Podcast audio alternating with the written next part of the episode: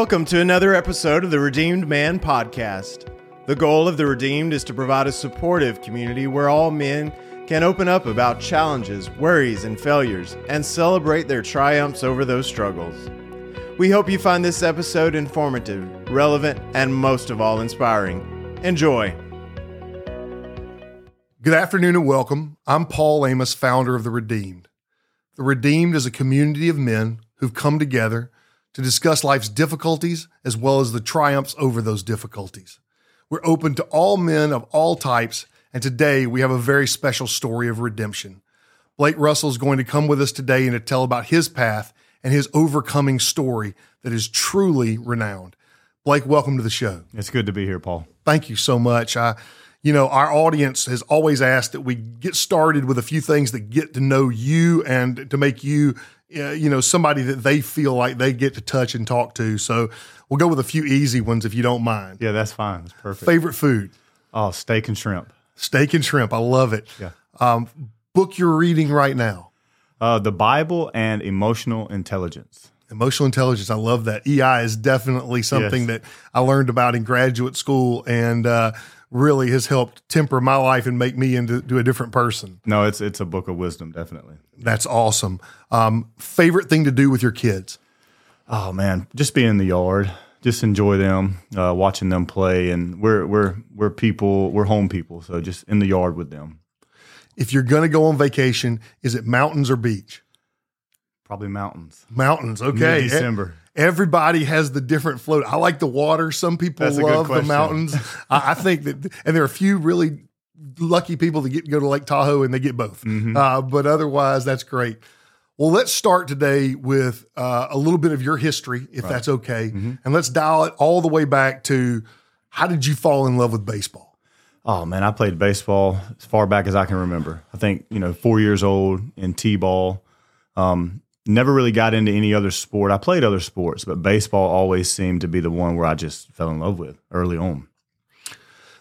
And your history as an incredible baseball star, mm. that's something that still brings breathes through to you. Tell me about your passion for the game that still exists today. Yeah, well, I, I, speak to a lot of athletes today. I share my story with a lot of you know um, high school students around the city, but baseball was such a big part of of my life, mm-hmm. um, such a good part of my life as far as the discipline and everything that went into it. And uh, yeah, I mean, I'm I've always been an avid baseball fan. Um, and so it's it's it's always been a center of my life. I feel like it will be in some shape, form, or fashion, you know, for the rest of my life. Whether it's coaching my kids or speaking to high school students, you know, telling my story. So, yeah, I love baseball. One big highlight for us. Yeah. Not I know you're such a humble guy, and you probably don't want to brag, but just take this one moment and tell us a highlight that you truly love. Oh, one of my baseball memories. Yeah, please. Oh, there's so many of them. Um, well, I was a I was a junior college. I went into junior college as a freshman. I led the nation in saves as a junior college freshman. That was a pretty big deal. Of course. Um, didn't like closing and being a saver, uh, save kind of guy. When I first went into college, I was always a starter. Mm-hmm. But just being able to embrace that, you know, seventh, eighth, ninth inning, come in and shut it down. Uh, those memories were really fun. Uh, and then probably the next one would be my senior year of high school. I threw back to back no hitters. One wow. against one against Russell County and the next against Tallassee. I had 27 innings of uh, scoreless pitching. I didn't give up a earned run for 27 innings uh, in that back to back no hitter stretch. That was a pretty big deal. I don't think it's ever been done in this area. You know, so wow. Okay, I'm blown away. Like yeah. I knew a few things, but I didn't know that part of the story. Yeah, that is outstanding. I That's mean, the one newspaper clip I still have. Uh, they, I got you. It was. It said Russell's no no. That's really cool. Yeah. That's really cool. All right. Uh, from the the fun topic, mm-hmm. getting into some meatier topics. Right. Um, you got introduced to marijuana at age 13. Mm-hmm. And talk a little bit about what it's like to start interacting with, you know, uncontrolled substances and a little bit about what influence that had in your life and how yeah. things went from there. Yeah, 13, that was the, the first time I smoked marijuana. It was also the first it was also the year that I drank alcohol for the first time. Yeah. Um, wasn't raised around it uh, by any means. Parents didn't drink, smoke, didn't cuss, didn't, you know, just didn't have it on my radar growing up. Um, really normal upbringing. But when I was 13, there was a group of kids that we all played basketball in the neighborhood right outside of my house. Like it was my basketball goal that we all played on. And one day, one of the older kids, uh, or one of the one of the kids that I played with, his older brother had a joint, and we all ran behind the house. They were smoking. It was like nine of us, and I remember standing there. All my friends, we kind of all circled around, not even really knowing what I was doing. Uh, and the older brother fired it up, and as the joint came around, I hit it, and uh, you know, passed it on, and and went on back to playing basketball. Ten minutes later, and I remember, I remember feeling the the high but it wasn't like an overtaking kind of just where I couldn't function. Um, but I always say in that moment, what that did though was that was such a pivotal moment in my life because it took away innocence from me. Like that moment introduced me to uh, controlled substances and narcotics or drugs, if you will. And so, anytime from that point on that I was around them until I got into full fledged addiction, if they were introduced or passed to me, the apprehension or the tension of, oh my gosh, that's drugs, it was gone. Like that's what that did to me in that moment. It took my innocence. And so that started a downward spiral that would last, you know, 16 years. Marijuana was, I don't know if they call it the gateway drug anymore, but it definitely was. I definitely still feel it is. I mean, I didn't wake up at 13 years old and say, today I'm going to be a cocaine addict, which I eventually became. No kid does. No, no man wakes up and says, today I'm doing heroin. You know, no, it's always like today I'm going to drink a little beer. You know, I'm going to take some pills. I'm going to smoke a joint. Next thing you know, you know, you're deeper and deeper. Well, my mom has passed away uh, now 12 years ago, so I can say this on the radio. I started drinking at 13 too, mm-hmm. so I can understand uh, a little bit about what it was like to taste right. that. And I certainly had not encountered recreational drugs, uh, but that did open a door, yes. and it certainly leads to a whole lot of difficult conversations mm-hmm. and difficult encounters in your life. You know, you mentioned from there going into full fledged addiction. Right. Tell us a little bit about what that was like. And then obviously from there, there is a, a, a big shift in your life going to prison. Yeah, yeah. So tell us a little bit about your history and a little bit about how that progressed. Yeah, so at 13, like I said, it the innocence was taken away. I was a baseball player, like we've mentioned, and so uh, actually my neighbor uh, was a was a senior at the high school, and I was a freshman. So she always had uh, upperclassmen over at her house, or they were going to parties, and that's kind of how it started. And the door opened to me. I was always hanging around upperclassmen. You know, I, I hung around kids my age some, but I, I jumped real quick into riding to football games with juniors and seniors, and obviously they're doing uh, drugs. They're they're drinking alcohol and and so it just progressed. I remember those early years 13, 14, 15 was uh, alcohol and marijuana. And then you're at a party or you're, you know, I remember I think I was at a party somewhere and ecstasy was on the scene and you know, once like I, it, it goes back to that gateway. Once you're introduced, uh, if if you have, you know, people call it an addictive personality or I was always chasing the high. Like I, I liked the party scene. You know, I, I never thought in a million years it would take me into what it took me into. But so anytime ecstasy was offered, or mushrooms, or acid, or anything, um, I would always calculate and count the count the cost. If I can do this and then somehow sober up halfway before I get home, then let's do it. You know, or if I can stay off on the weekends, like if I can somehow, I remember having moments where I knew I wanted to do ecstasy that night, being 15, 16 years old calling my dad and my stepmom and saying, "Hey, can I spend the night at so and so's house?" And if they said, "Yeah, that's fine," then I would do it. Right? If they said, "No, you need to come home tonight," then I wouldn't do it. You know, I, I was counting. I was already learning how to be manipulative and deceitful and lying, and wow. and that comes with that territory because you're not.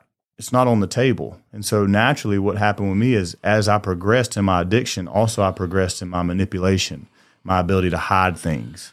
Yeah, you know. So, and that led me that that progressed all the way through high school, but it never affected like grades. You know, it never affected my manners. I was always a yes sir, no sir, yes ma'am, no ma'am kind of kid. I was raised right. Uh, I continued to excel on the baseball field. I got called up my the end of my freshman year to be a varsity pitcher. So as I'm progressing in addiction and alcohol and just partying, nothing on the on the surface that my parents or my coaches are looking at is out of the ordinary. And that was a big thing. You know, some kids, they get caught early on and it just kind of comes to light. Mine stayed under the radar for a pretty good while. So, Some of my own struggles were very similar to yours in Yeah. that they were hidden for a long period of time. In fact, a long period of time. Yeah. I'm curious, do you ever wish you'd gotten caught?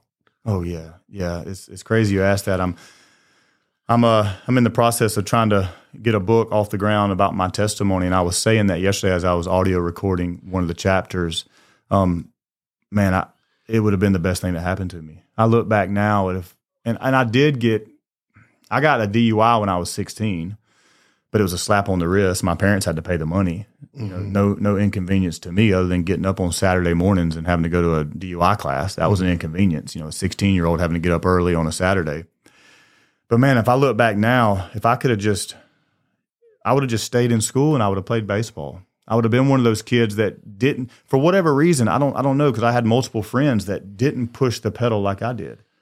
They would get high, they would drink a few beers, and they would go home. And the next day, they're they're up being normal. Like I don't know what in me made me push the pedal more, you know. And so I look back now and I go, yeah, if I if I would have gotten caught, or you know, if I would have just just straightened up, you know, if I can go back and speak to the the 15 year old Blake, or that's what I do when I speak to high school students now, or FCA athletes, or whatever. It's like, hey, you don't really know that the decisions you're making right now, even the music you're listening to, is is is drastically affecting the decisions that you're making. That's going to affect your life the next 10 to 20 years. Somebody would have told me that, I would have been like, well, he's just full of it. But man, if I could have had a moment with 15 year old Blake and showed him, uh, things would have been a lot different. I'd probably played pro ball and, you know, never had to go to prison and, you know, never became a, a full fledged addict. But yeah, you live and you learn. Uh, but there's there was a lot of regrets in the early years before I met the Lord. Uh, that was one of the things that kind of suppressed and fueled even in prison and and just in the streets and selling drugs. It was my it was my shame and my regret from what I'd let my life become that would make me just kind of throw my hands in the air and say the heck with it all. You know, this is this is what I'm going to be. You know, and so yeah, there was a lot of regrets until I met the Lord. You know, so You mentioned going to prison. I mean, that's a consequence that very few of us have had to experience, and yet you got the the full brunt of what happened. right. Tell us a little bit about going to prison and a little bit about joining a gang in prison and Yeah. what impact that had on your life and what appealed to you Yeah. about that life. Well, as I started kind of deteriorating, um, I got kicked out of college. It all started kind of right here. I, I was at CAC. I was at Central Alabama Community College. They were a really big powerhouse JUCO. I went JUCO uh, out of high school. I didn't have any D1 offers, but CAC was number three in the nation. Uh, they had just went to the Junior College World Series. Uh, my freshman year, we went 49 and nine. I mean, I led the nation in saves, and we were just a powerhouse. Uh, I remember being at practice, and Jim Wells, the Alabama baseball coach, was there to watch me. Uh, I was getting looked at by Alabama and Ole Miss, Oregon. Um, there were some pro scouts that were starting to come on the scene. Well, it had got noted to the coach that I had been selling weed to the rest of the team, which was kind of true, kind of not. Twenty-two kids on the on the team, eighteen of us smoked weed. Um, the weed where we were was not good product, and so I would come through Auburn, go into my wife or my girlfriend at the time's uh, dorm, and I would meet a buddy and get weed and take it to the college I was at, and just kind of dish it out. We'd all smoke weed. Well, it got back to the coach. He uh, released me from the team on a Monday morning. Wouldn't give me the option of uh, taking a urinalysis. Wouldn't kind of give me an option to plead my case. Just release paper signed by him, the assistant coach, and the president of the college. Well, I got on the phone the phone with Coach Thomas, that was the CVCC coach at the time, and told him what was going on. And he recruited me out of high school. He said, "Well, if you can pass a drug test for me, I'll give you a scholarship. If you can be down here Tuesday, you pass a drug test, I'll give you a scholarship on Thursday." So I got kicked out of one college for essentially selling weed to the team, leading the nation in saves, having D1 coaches there all the time at practice to watch me throw bullpens. Came home to Chattahoochee Valley, no harm, no foul. You know, swept up under the rug. But what did happen in that moment is my relationship with my father just deteriorated from the time I got kicked out. So instead of being a humble 18, 19 year old kid that went home to dad's house, kind of just took a, a while to for some discipline to set in, I just kind of threw my hands up and and essentially just went into the streets. I stayed with my mother, but she didn't have any kind of discipline for me. You know, I was a 19 year old kid. And uh, so I was at Chattahoochee Valley. Uh, I was there, and I remember it was on a Sunday, and I was pitching in a tournament in Gadsden, Alabama. And uh, in the last inning of the game, I was still pitching. I had like 10, 12 strikeouts that game. I sat in the dugout with two Brave scouts in the last inning of the game, and they were telling me, hey, this time next year, we want to sign you to rookie ball. You got a chance to be making some money next year. Go to school, keep your nose clean, stay out of trouble. We're going to sign you. I walk out of the dugout. There's a Anaheim Angels scout there when they were in, in Anaheim, and there was a Kansas City Royals scout, and um, they were shaking my hand, getting my information. That was on a Sunday. I was that close. Tuesday, I was arrested for the first time for marijuana possession with the intent to distribute. Kicked out of CVCC on a Wednesday because a student athlete can't catch a felony; they have to lose their scholarship. I remember Coach Thomas asking me to come live with him. He said, wow. "Come live with me." What coach asked a player? I mean, he had just got he was newly married, just had a son. He said, Blake, come live with me. In eight months, you're out of here. You're out of here. I'm going to let you come and practice with the team, work out with the team. I'll give you your scholarship back in the spring, but I got to take it. And next fall, you're drafted, man. You're out of here. Eight months. And I remember telling him, no, coach, I'm going to take about six months to kind of, you know, rest and relax. And what I was telling myself is essentially baseball will always be there. I got six months to use the excuse if I need some time, but I can really just party now and do what I want to do. Well, that started the legal kind of issues in my life. I was put on probation for that charge. Never reported to a probation officer. I was I could never pass a drug test. I did a month in the county jail. Um, got out, didn't report. Eventually, did two more months. Got out, didn't report, and eventually, about five or six months later, they caught me and I stood in front of the judge, and he sentenced me to the remainder of my probation, which was a three year probation sentence. He, he sentenced me to the remainder of it, which was 15 months at the time, to Alabama Department of Corrections hard labor. At this time, I'd been out of baseball in college for about eight months, and so that that ship is slowly sailing away from the dock more and more and more. But as a 19 year old kid, I tell everybody I, I was 19 years old, but with a Hollywood size ego mm. and, and no character all my life I've been patted on my back about how good of a baseball player. I remember I would get in fights at school, go to the principal's office. I remember one time and they said, Well, if you win this game, you're not suspended. Really? You lose in school suspension for a week. Well, I would win the game. And it's and so when you're when a kid is 19 and you see it all the time. I, I mean, I was in prison with some of these athletes, these five stars that go to Alabama, they get caught with a pistol and you don't ever hear anything about them again. I was in prison with them.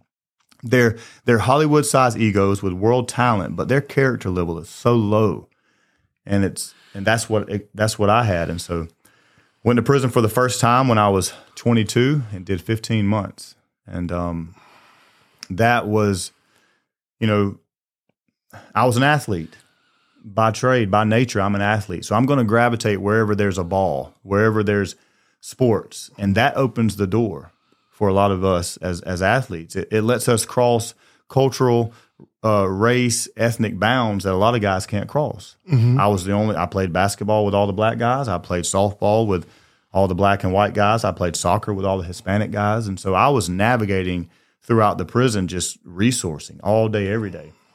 So when I came home after doing 15 months, I it was pretty. That first prison run was kind of a cakewalk. It was a big vacation. So and I mean, there would be another prison time that would come that wouldn't be a vacation. But yeah, that was that was my first run. Um, and I came home after doing 15 months and went back to my dad's for like a year. He's a general. Uh, he works for a big contracting company here, and I remember I was doing construction work and thinking, man, I got buddies that are out here making a thousand dollars before lunchtime selling drugs, and I'm I'm busting my, my chops all week toting boards. I'm making 350 bucks, you know, mm-hmm. and do I want to be a carpenter? Do I want to be a superintendent? Do I want to be a contractor? And that lucrative, fast money was sitting there being made. And so I remember I counted the cost after about a year being out, and I thought, well, I'm just going to go sell drugs again. I'm going to leave my dad's house. If I get caught selling drugs again, the worst the state can do to me is send me back to prison.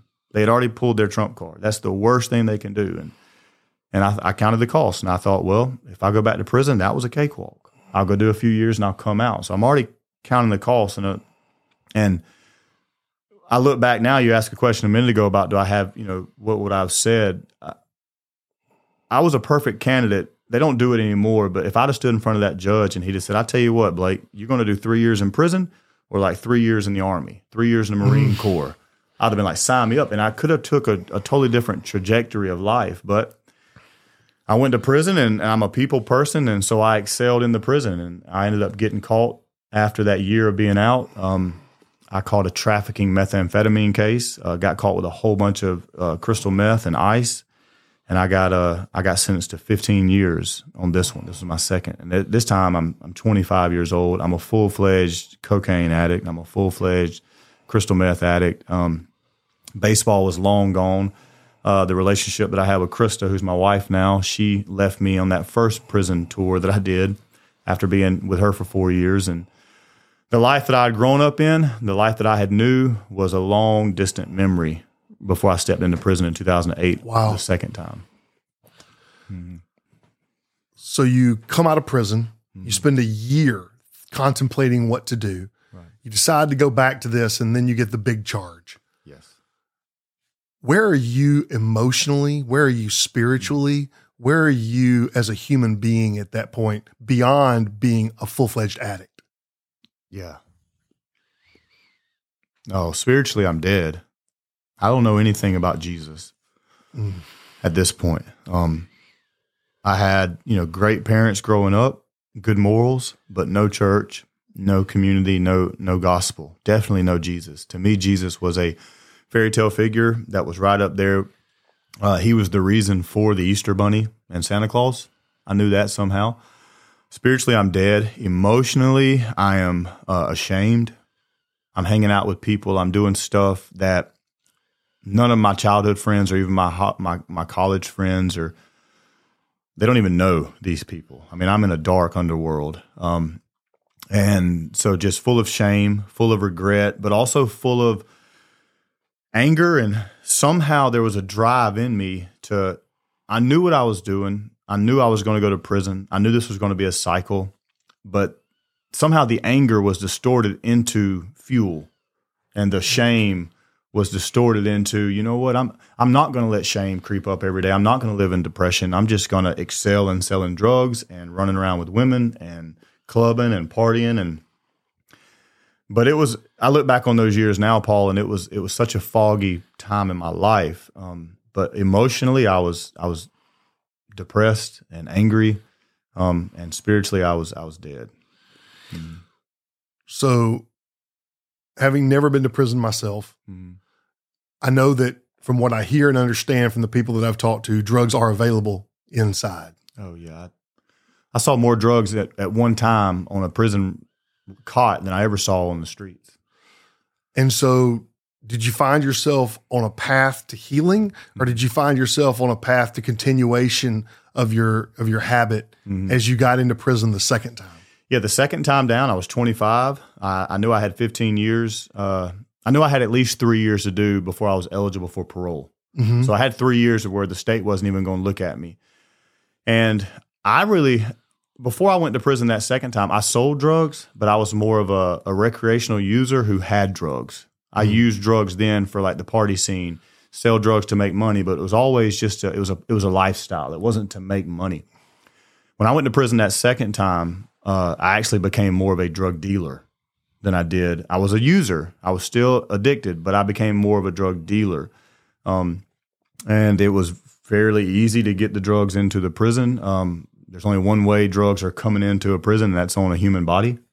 You know, uh, we're not getting it dropped in with drones and out of helicopters, and and so we found I, I, I teamed up with a few buddies of mine that were from around the state, but they were guys that were in my dorm, and we found a certain way of uh, getting them into the prison. And I made a few phone calls. Cell phones are illegal in prison, but they're in there. Um, they're you know we would we would score cell phones 40, 50 cell phones at a time. Uh, and so I would get on my cell phone and I would make a few phone calls here in Columbus, uh, get a few friends to throw in a batch of drugs for me, and we would pay somebody to uh, drive them up to Montgomery.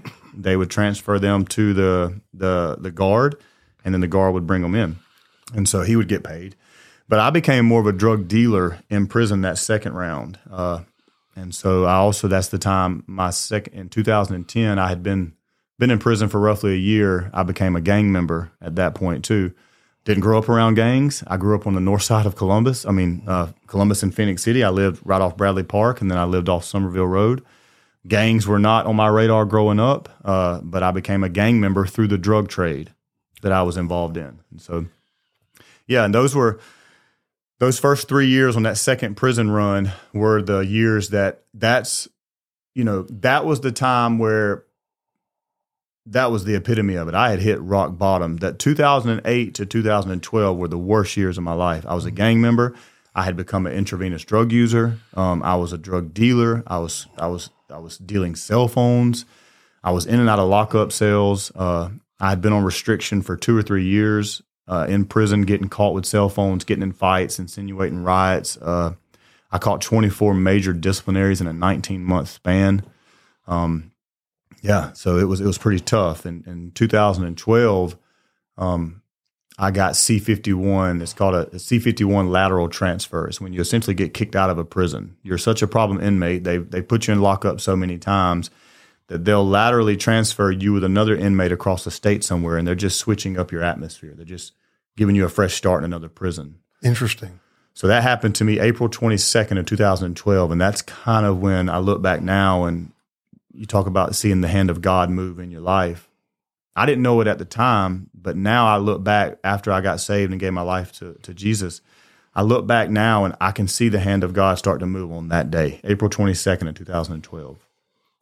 I got transferred from Montgomery, uh, Elmore County, uh, Alabama, and I got transferred down to Clio, Alabama, which is right outside of Eufaula.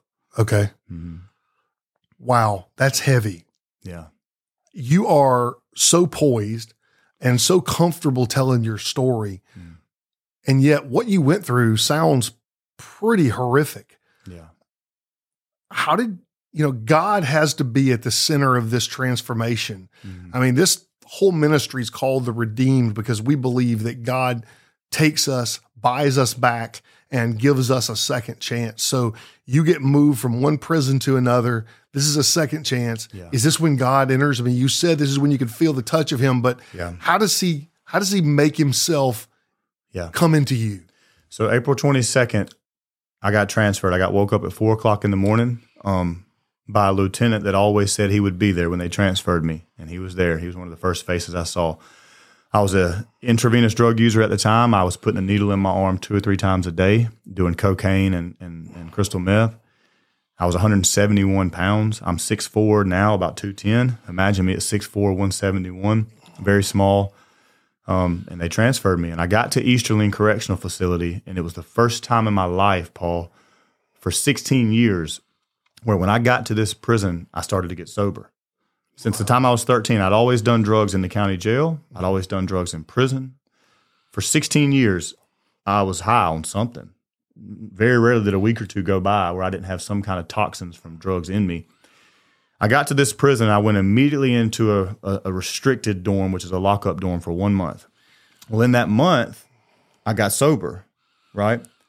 And I got out, and there were some guys that I had been locked up with at the other prison that had got transferred there as well. And they were like, "Hey, we got a route, which means we got a way. We got a we got a way into the prison. We got a route. If you want to put something together, let's do it." You know, they already saw me. They knew who I was. They knew what I was about. They said essentially, "Hey, we got a guard that will bring it if you can get the package somewhere, and we can set this prison off the same way we did the last one." Something in me though, I I was clean. I was sober. I, my mind was, you know, I, I wasn't high, and I just said, "No, give me, give me a few weeks. Let me see the layout of the land. Let me look at the prison, and uh, and I'll get back with y'all." And but something in me, I just, I just didn't do it. I did not score a package of dope, and um, they had drugs in the prison, but it wasn't my type of drugs. It was Suboxones and methadones and heroin, and I was never an opiate based guy. I was always a speed guy, and so I just didn't do it. And for six months, I got on the weight pile. Um, I immersed myself into kind of normal prison life. You know, got a prison institutional job. Um, got on the weight pile. Started reading a lot of books. Um, I was reading books left and right, um, just sober. You know, entertaining my mind. I started watching sports again, and uh, it was late October of 2012. A guy that I used to play basketball with on the yard, Jeremy Boone. He's from Valley, Alabama. He he invited me to a prison chapel service, and I was like, okay, I'll go. It was like if me and you were good friends, and you're like, hey man, come come with me. I would go with you just out of respect because you're my buddy. I'm Sure. gonna go with you and support you. So I went with him that night to the chapel, s- sat there and listened to the uh, the preacher, and nothing really turned. You know, I was like, okay, it's a good service, but on the way back to the dorms, he was very zealous for the Lord, and he was like, uh, "Man, you coming back tomorrow?" And I was like, "I don't know, man. I'll I'll let you know." And but what did happen that night is I was in between books. It's very interesting. I was in between a Sammy the Bull Gravano, which was John Gotti's Hitman, mm-hmm. and I was waiting on the John Gotti autobiography to get there. So I'm in between Sammy the Bull and John Gotti, and these were the kind of books I like to read. They were mafia hitmen, they were underworld stuff I was into, and that book had not came yet. It didn't come in mail call that night, and so I went to my box, and the only book that I had outside of this big Bible that a preacher gave me in the county jail four months prior was Joyce Meyer's Battlefield of the Mind that my mom had sent in to me four years ago. I don't know how this book made it through all my mess in prison, but it was there. And I just picked up Joyce Meyer's Battlefield of the Mind and started reading it, and um, something took off in me. Um, I started uh, copying scripture out of her book. I would copy this page, these pages from this book, like word for word. I had a notebook. I would just copy Joyce Meyer's words. And as I'm doing that, though, I'm getting the word of God in me. And, the, and Jesus said, No one comes to the Father unless he draws them. And Yes. this was my drawing. I didn't know it at the time. Two weeks later, I went into the chapel by myself. It was hot. It was, you know, late October, early November. And um, they were showing the Passion of Christ. And I went in and I sat down far right pew. They dimmed the lights, and uh, I'm watching this movie. And my moment of salvation came about halfway through this movie. Um, I'm having this sentimental moment with this actor on screen, Jesus. It's almost like if I watch The Notebook now with my wife, I may cry. You know, it's just a sentimental movie, and I'm a I'm a crier. I'm a guy, but I'll cry at a movie. No no harm, no foul. And uh, I'm watching this movie, and I'm crying for this guy, this Jesus actor, and uh, just something in me. I started saying a prayer to God. I, I I just after watching this movie, I put my hands, you know, in my my head in my hands, and I'm crying a little bit, and I said, God, if you're real, you know, I need you to help help me. You know, um, you're gonna have to show yourself to me though. You know, I don't. You're gonna have to show me you're real. If you're real, if you can even hear me, um, I'm asking you to to help me. And I remember I told the Lord, you know, uh, if you if you change my life, I'll follow you. And I, I remember I gave the Lord like one month. I said, God, if you're real, you'll show yourself in one month, at least. And uh, and I was crying and. But from that day forward, uh, just a hunger in me for the word and a quickening for the things of God. And that was my moment of salvation. I didn't know it, but that was the day I said a little prayer, not knowing if God even heard me. And something changed on the inside of me. That is powerful. And to step in there, that movie, The Passion of Christ, I remember going to see it at the movie theater. And the most amazing part of it all beyond the movie was the complete silence that the crowd walked out of Yeah. the movie theater in. You could have heard a pin drop. And I'd never seen anything like that in my whole life because people, I think, were so moved, even people who were not Christians like yourself. Yeah. Uh, and um, and so you you see this movie, you are so impacted by it. You give God a month. hmm How did he show up? Wow. So the first thing that happened that I noticed is I got such a hunger for the Bible. Uh, I had tried to read the Bible in numerous occasions in prison, on numerous occasions, where when you're in a lockup cell, all they give you is like a Bible. If you're a Muslim, they give you Quran. If you're a Buddhist, they'll give you your Buddhist kind of uh, booklets. But I would try to read the Bible, and it never made sense. I never had any understanding. Uh, but after that day, I got such a hunger for the Word and the Bible. I had this little pocket Bible. It wasn't a Gideon's Bible, but it was a little pocket Bible. And from that day forward, even if I was on the yard, if I was in the dorm, I was reading this Bible, and um, and I got a hunger for the Word. And then and then and then conviction came pretty quick too. Like I was always a cusser. Like I cuss like I cuss just I use cuss words as like verbs. You know, I would describe something and be like MF and whatever. And I couldn't cuss anymore. That was a I actually thought I was going bipolar.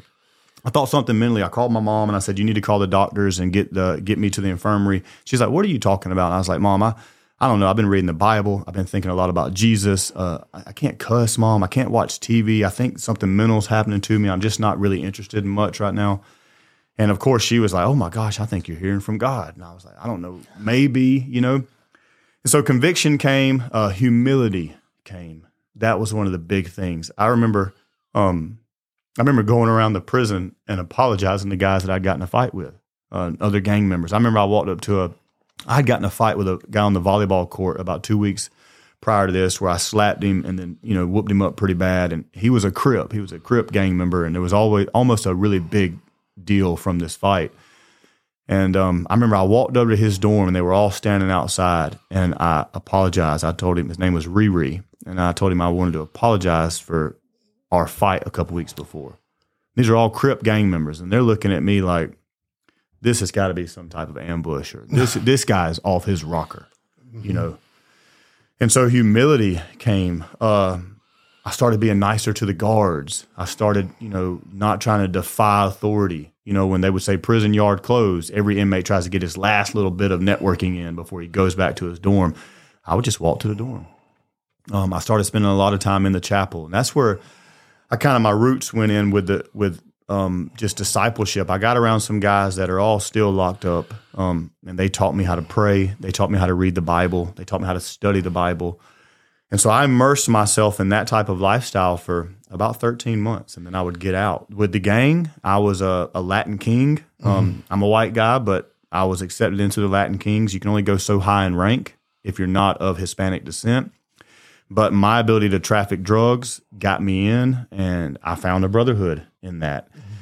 They saw such an authentic change that they put me as what's called a non-active status. Gangs inside the prisons have a very structured hierarchy. There's a very structured organization. I mean, it, it, in the prisons, it is organized crime. Out here, it kind of loses its footing because there's different. But they saw such an authentic change that they came to me. They called a big meeting and said, "If you feel like you're being called by God to follow follow God and become a, a man of God, then we're not going to stand in your way for that." And uh, they actually, some of them started coming to the chapel with me. I remember Wow. one of them specifically got saved, and he died six months later of cirrhosis of the liver. Um, and so for 13 months, I just immersed myself essentially what was ministry school. I had all the time in the world. You know, I had nothing but time. And so that was that was the turning point. It was 2012. Uh, I wasn't looking for God, um, but He came. He saw me, and He came. So interwoven into this amazing story Mm-hmm. is Krista, your girlfriend, now wife, Right, now mother of your children. right. So you told me that you break up in the parking lot She was yeah. of the jail, She was Miss Phenix City. Miss Phenix City. and she was having to come and visit me after hours because publicists they didn't you couldn't have Miss Phenix City coming to visit her boyfriend during normal visitation hours, so they would let her come after hours. Wow. and they would walk me out and uh, I got a little bit of trustee status in 05 and uh, she came out there and said I just our lives are going in two totally different directions. And she broke up with me. And I remember being so prideful and just asking her like okay then you know get on out of here then. Bye after 4 years I was that numb because of dope and so yeah we broke up and 13 years went by I, uh, obviously I, I have a cell phone in prison so I'm on Facebook in 2009 when it launches she was on the CBS show Survivor. So she's on the TV in the day room in prison. All my buddies are heckling me because they knew that I was my come Wow. watch a girl. And I would walk out and see Krista on CBS on Survivor over in Nicaragua and just go back to the dorm and smoke a blunt or do a shot just to forget. I'm watching on Facebook. I'm watching her get married. Uh, you know, I'm, I'm watching all my buddies. I'm watching my friends, you know, buy houses, get mortgages, graduate college, start families. And that was some of the, I'm watching everybody that I grew up with essentially do what a normal person does in life. And here I am sitting in prison. So that was some of the fuel that, like, you know what? Who cares? Whatever, you know? And so, yeah, I get out of prison and I remember I'm, I'm backstage at a church and I'm about to go on stage to open the church up in prayer. And I get a message from her on Facebook. And she's married at the time. And she said, I'm so proud of you. I can't even put in words. I thought, honestly, the next time that I, I even spoke your name would be at your funeral, you know? And Wow. so, yeah, 13 years goes by and um, she goes through a divorce in 2016, which is also the same year that we just miraculously ran into each other in Atlanta on the sidewalk of all places. And yeah, kind of the rest is history. But that's even part of the redemption. You know, I went back to college and played baseball when I got out of prison the second time after 30 years. I mean, I was 30 years old. And Coach Thomas, I, I was mentoring a young kid, and the kid was telling Coach Thomas, "I think Blake still got it. He's in the 90s at least." And so I went down there and threw a bullpen for Coach Thomas just for old time's sake, and was 90 91 as a you know 30 year old recovered drug addict, and so I played baseball again for one semester in the fall. Um, God gave me that back. Uh, he redeemed my life with my wife now, who was I thought was always the one. Mm. You know, I never truly let her go in my heart. You know, and so yeah, he's he's the rock we stand on. That is an awesome story, mm-hmm. and you know, it it begs the question of okay, you keep talking about the word redemption, mm-hmm. and it's the heart and cornerstone of what we do here, but you know, what does redemption mean to you? Yeah fully bought back, fully redeemed, fully restored. You take one thing and you think, for us, it's our life. He redeems our life. He redeems us back to God. And you take something that's so broken, it's so out of its natural state, and in a moment, Christ redeems it back to its original intent, which with us, in the garden, we were supposed to walk with God, made in the same image of God. And what Christ does and what He done in my life is He redeemed. He gave back everything that I had squandered. You know, no questions asked. I didn't have to buy anything back. I didn't have to pay for anything. All I had to do was yield my life to Him. And stage by stage, step by step, He has redeemed back everything that was originally mine. You know, and it's all out of love. We don't. I didn't do anything. I was sitting in prison, sticking a needle in my arm. I was. I was a gang member. I was. I've I've caused so many people so much harm. There's no way if you look at what I've done on the side of the if there's a scoreboard, all the stuff I've done, there's nothing that could redeem all that. That's the power of the cross. That's the power of the gospel. Yeah, we certainly don't deserve No, I, no, I deserve death. Yeah. If I got back anything and everything that I've ever done to anybody, the the the, the evidence is substantial in a court of law.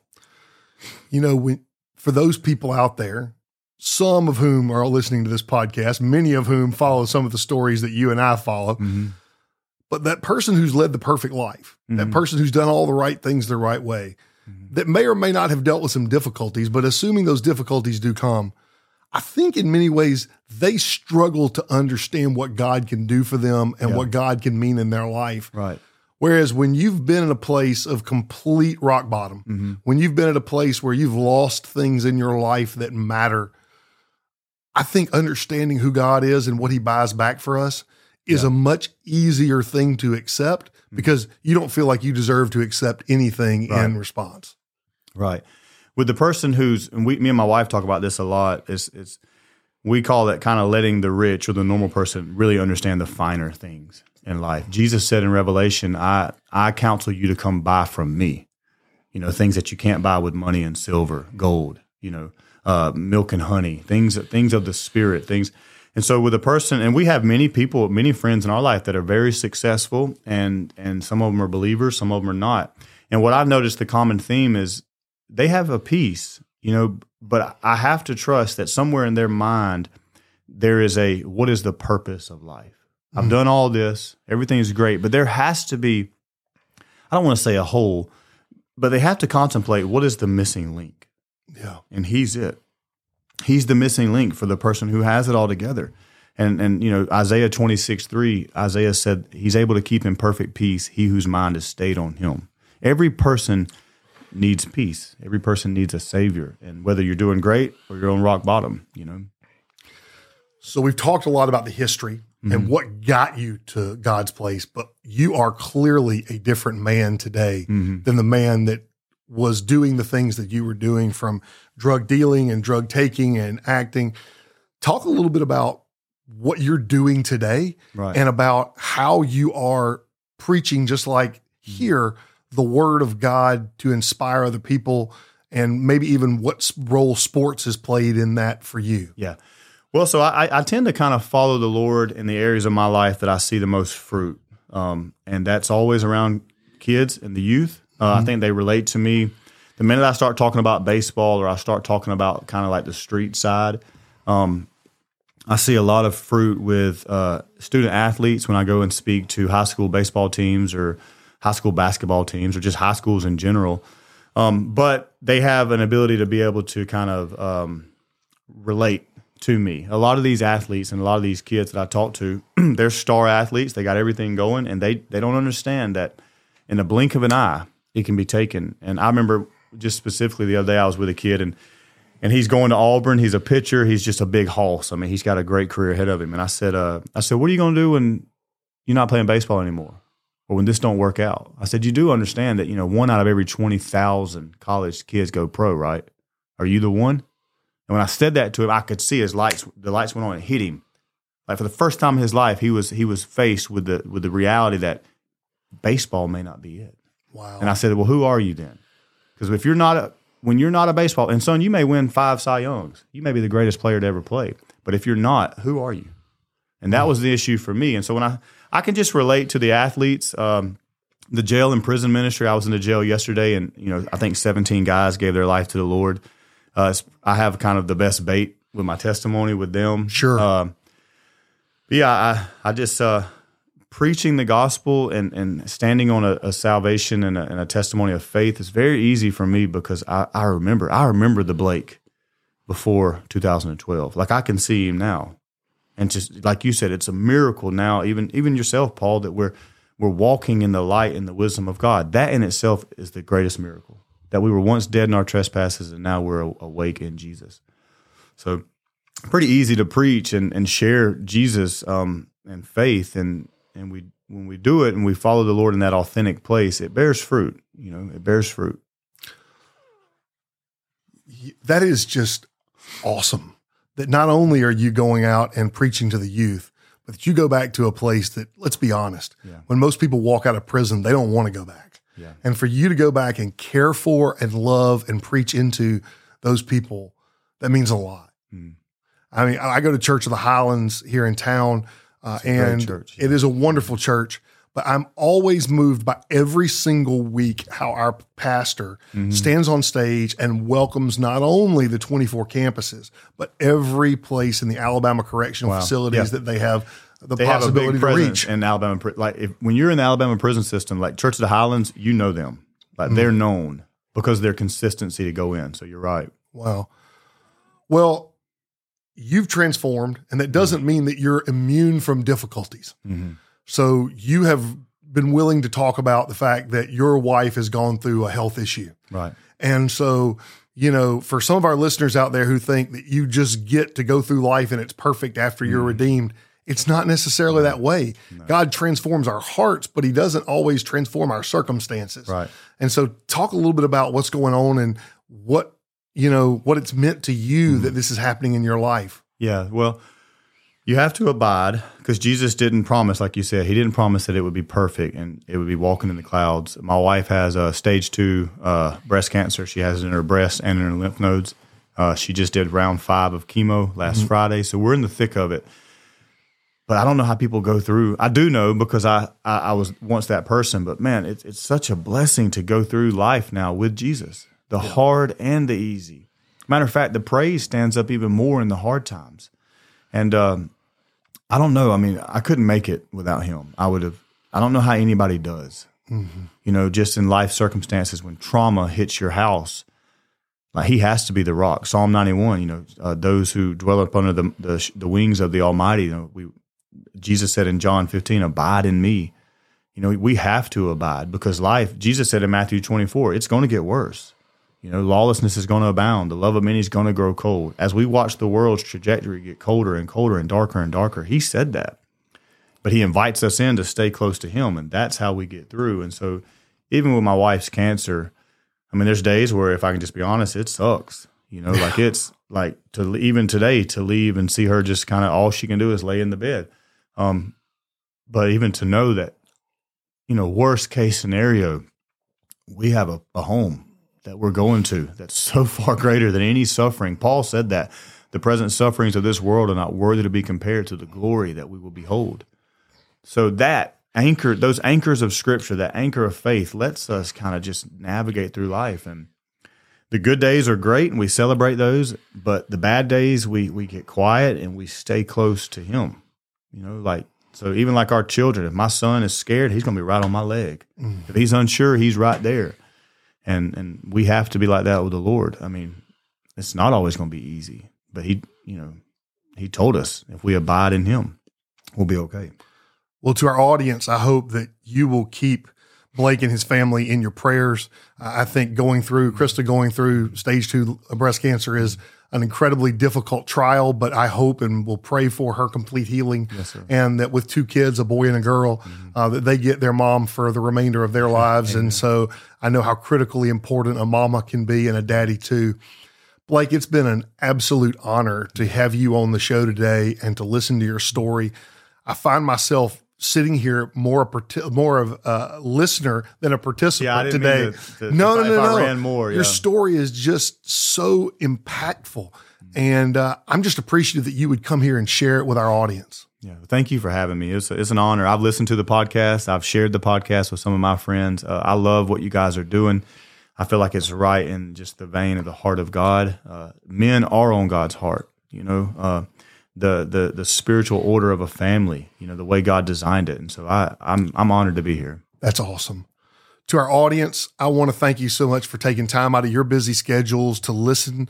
Uh, and I would encourage you to go to our website, theredeemed.com, and join our newsletter. It's the easiest way to get circled into all the activities that we're doing from small groups and the now venturing into a larger group from podcasts to devotionals to any group meetings that we're having. Uh, just please get involved and engaged, even if it's as simple as, as checking out an email once a week. Blake, thank you for your time. Yes, sir. Good luck. Godspeed. Amen.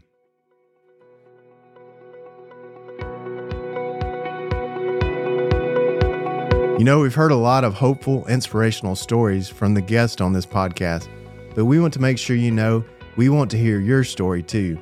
If you've got a story of redemption or God doing amazing things in your life, go to theredeemed.com and in the right hand corner, you'll see contact click on share your story. You can tell us about your experiences there, and you'll have the option of sharing it with the rest of the Redeemed community. Your story could be the inspiration someone else needs to find hope and overcome their own life struggles. We look forward to hearing from you.